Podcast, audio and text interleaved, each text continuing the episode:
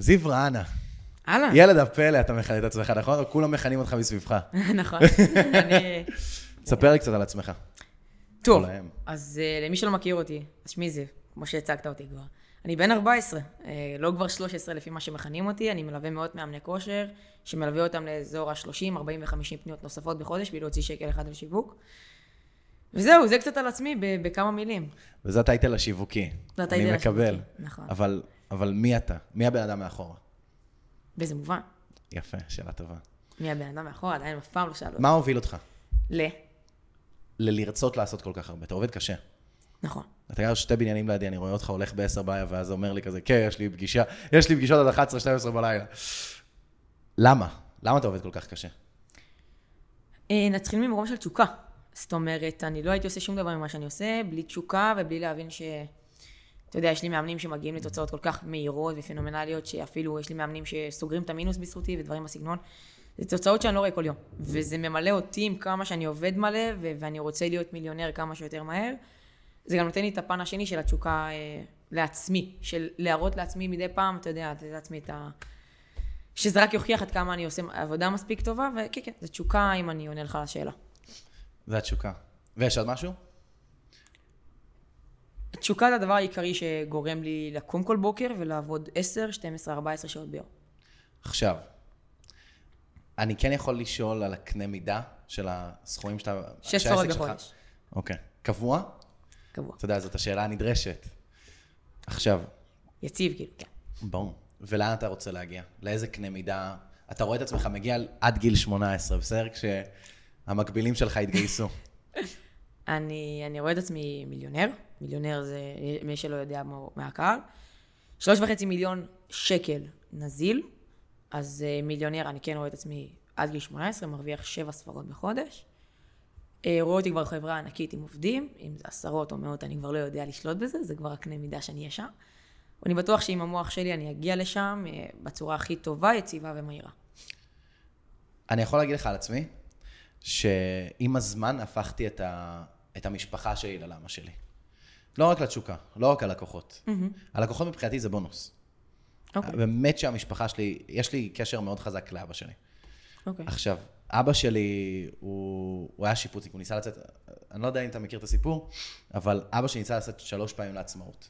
במהלך שנות ה-20 שלו, הוא הביא אותי עוד לפני שנות ה-20 שלו, אבל במהלך שנות ה-20 שלו הוא ניסה לצאת שלוש פעמים לעצמאות כשיפוצניק, אף פעם לא הצליח, הקריס סוג של את המשפחה הכלכלית, ועכשיו, בשבילי לעזור לעסקים, במיוחד לאבות, זה כאילו, זה האקסטרה. כאילו, זה, ה- זה אין לעזור להם. מש- אין- אין- עדיין משפחה או משהו בסגנון שאני... גם לי אין, אבל כן. כאילו, אני מדבר איתך על, אתה יודע, יש לך אחים? כן, אחיות. אחיות? כן. כמה? שניים, אחת תאומה ואחת גדולה. ואתה מרגיש על איך השוני שלך אליהן מתבטא... לא, אני יכולה להגיד לך האמת שאחותי משחקת בליגות מאוד מאוד מקצועיות בכדורגל, מאוד מאוד גבוהות, עוד שנייה בליגה, ישראל, בליגה, בליגה ישראלית והכל. מטורף. אז, אה, אז שוב, כל אחד ועם התחום שלו, ואני עכשיו בביזנס והכל, והיא בתחום המקצועי שלה בכדורגל. שוב, זה כל אחד וה- והתחומים שלו, אז אני רואה שאנחנו משלימים אחד את השנייה, אם זה בעצות שאני מבקש ממנה או שהיא מבקשת ממני, אז אה, אני כן רואה שאנחנו מתחברים ולא רואה שום אה, סיבה אחרת. ואיך עם ההורים? ההורים, כן. נהנים אה, מהכסף שנכנס אליהם, בעיקר גם נהנים אה, מהתוצאות ומהדברים שקורים מהצד, ובנוסף לזה גם, אה, אני מאמין שגם גאים בי. וחד משמעית, זה הכי חשוב, אבל כן, כן, לגמרי. הם תמיד תמכו ממך ב-100%? לא, האמת שלא. אז כן, זו תשובה... זה קשה, זה כמובן קשה. שלא. גם אז, שלי לא. בהתחלה, בחצי שנה הראשונה, בעיקר אימא שלי, זאת אומרת, אבא שלי היה עצמאי ועכשיו הוא שכיר, אבל בעברו, כשאני התחלתי, כשעשיתי את האלפי שקלים הראשונים שלי, לא אהבו את זה בכלל. אם זה מהתגובות שיגיבו עליי ברשתות, או אם זה מהפדיחה שאני אעשה על המשפחה ודברים כאלה בסגנון, הם לא אהבו את זה. אבל ברור. כשהם התחילו לראות שבואנה, יש פה כבר משהו, כבר התחלתי להגיע לחמש ספרות בחודש, הם התחילו יותר לאהוב את זה גם מבחינת הכספים וגם מהבחינה של וואלה זה יפה מאוד. אה, עד שאני זוכר שבחודש הראשון שהגעתי, אם אני זוכר נכון, ל-25,000 שקל, אז אה, אימא שלי אמרה לי משפט של, זיו, אני גאה בך, או זיו, משהו בסגנון של אני מבסוטה עליך. ואז אמרתי, יפה, תודה, ואני עכשיו אה, אגרום לזה לקרות אה, כל הזמן. לפני כמה זמן זה היה? וואו, הקפיצות בעסק שלי מאוד מאוד מהירות. זאת אומרת, אני מאמין שלפני חצי שנה בערך, שבעה חודשים. ואיך, מה הרגיש לך השינוי הכי גדול מהחמש ספרות לשש ספרות? כי... מבחינת מה, העסקי, האישי, המשפחתי, מה?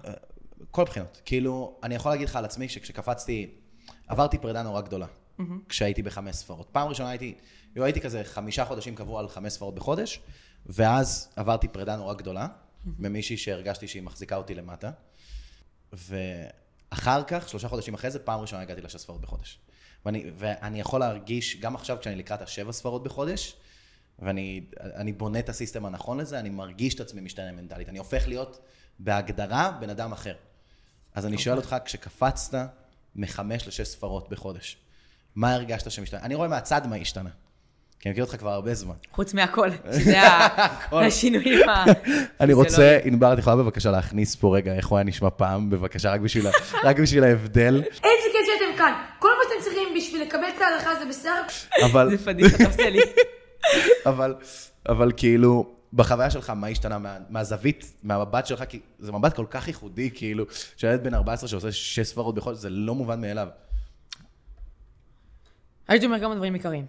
הדבר הראשון המרכזי ביותר זה אני רואה איך אני משתנה. זאת אומרת, בחמש ספרות ראיתי עד כמה העסק, אם אני מדבר עסקית רגע, העסק שלי לא היה מנוהל בצורה נכונה, לא ידעתי להביא לי זרם לקוחות יציב. תגדיר מה זה בצורה נכונה ולהביא לעצמי זרם לקוחות יציב. מעולה, זאת אומרת, נגיד השיווק שלי היה מאוד מאוד מדשדש, ואם הייתי בחודש אחד, זאת אומרת, גם לא הייתי יציב מבחינת הכנסה. אה, ובשש ספרות אתה תראה הרבה יותר שאני מחושב כלכלית, אני הרבה פחות לוקח סיכונים, אני, כאילו, סיכונים במובן של עכשיו, ואני לא עושה החלטות פזיזות, כמו שלקחתי אז בחמש וארבע בספרות. מה אתה מרגיש שכל בן אדם שרוצה לקפוץ מחמש לשש ספרות, צריך לעשות? נגיד עכשיו אני עורך וידאו, באמת קלאסי, מתלווה חדש שסגרתי השבוע, אה, הוא, הוא עורך וידאו, הוא עושה 20-30 אלף שקל בחודש מלקוחות קבועים, כאילו, אבל הוא רוצה יותר, הוא רוצה להגיע ל-100 אלף שקל. מה היית אומר לאותו עורך וידאו, לאותו יזם שני דברים. אחד, אני בגישה פשוטה. לכל עסק, קטן, גדול, בינוני, לא משנה מה. אם זה שאני מלווה או שאתה מלווה או לא משנה מי, הדבר הכי בסיסי בעסק זה ייחודיות. ואתה תראה שאני כבר עבדתי עם חבר'ה שמכניסים גם 100 ו-200 בחודש. היום השוק מאוד מאוד רווי. ורוב האנשים, אתה תראה לבד. ארגזים. בדיוק. רוב האנשים אפילו לא מצליחים לעבור את העשר. כי אין להם ייחודיות אמיתית. ואין להם משהו שיצליח לבלוט בשוק. תן לי דוגמה לייחודיות ייחודית. אה, יכולת טובה, מאמני כושר שלך. אוקיי, זאת אומרת, עכשיו אה, מאמן כושר רגיל ממוצע שעכשיו אה, לא בתוכניות שלי, אם אני כבר אפרגן על זה, יגיד שהוא עוזר לך להגיע לגוף חלומות. עכשיו, למה זה דפוק? כי יש עוד מיליון ממך, ומה ההבדל בינך לבין כולם? מה כולם אומרים? לא, כי יש לי ליווי אישי. לא, כי אני כבר מר עולם. לא, כי אני תותח על. זה לא אומר לי כלום. הרי מה זה בידול? מה זה ייחודיות בפרקטיקה? מה בשיווק שלך אתה אומר לי שאני אבחר באדם ולא במישהו אחר? לכן, אה, אם אני רגע אקח את אה, אחד מהמאמנים אצלי, הנה, יש לי ממש מאמנת שעשיתי איתה ממש אתמול פגישה. אחד מהדברים שדייקנו זה שהיא עוזרת לרווקות בשנות ה-20. הרי... מדהים. כן, הרי עכשיו בינינו, רווקות בשנות ה-20, מה מעניין אותן? פרקטית, למצוא חבר. בדיוק. כאילו... להיות שווה. בדיוק.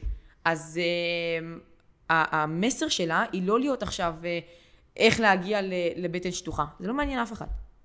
אלא זה איך להגיע עכשיו לתחת סקסי, שעכשיו כל גבר ייקח אותך. עכשיו, למה אני אומר את זה? כי ממקום פשוט, ממקום פשוט, כל אדם מהצד, בואנה, אתה גאון. אבל אם אני עכשיו אקח עוד מאמן, אה, הנה, עכשיו יש לי עוד מאמנת שעוזרת לאימהות, לא להוריד במשקל, היא עוזרת להן להגיע למידה לפני הגזרה. למידה שהן היו לפני הלידה, לפני ההיריון. עכשיו, תחשוב אצלי אתה, כמה מאמנים יש כאלו בשוק? מעטים. אין. זה למה מצליחים לבלוט מהר מאוד. זה למה כל כך הרבה מצליחים להתפוצץ. אגב, והיום, בגלל שהעולם כל כך רווי, אני שם לב על עצמי כמה אנשים חושבים שהם צריכים ייעוץ עסקי, אנשים חושבים שהם צריכים עכשיו איזשהו יועץ עסקי שיסביר להם את כל הדרכים הגדולות. לא, בסופו של דבר הם צריכים, ואני אני רואה, רואה את כל האנשים שבאים אליי מייעוצים עסקיים, אני רואה אותם כאילו אומרים, השקעתי 75 אלף שקל אצל היועץ העסקי הזה, ואצל היועץ העסקי הזה, ואז באתי גם אצלו, ואז הם באים אליי ואומרים, בסופו של דבר הייתי צריך רק שיווק. הייתי צריך מישהו שימציא לי קונספט שיווקי, ואז יתאים לי את המוצרים השיווקיים. נכון. הוא אמנם עולה הרבה יותר כסף לשעה, כי הוא מאוד מאוד ספציפי, אבל הוא גם פותר את הבעיה הספציפית שאני צריך, ואז הם יכולים להתניע את העסק. לגמרי. ואז העסק גדל משמעותית. אין ספק.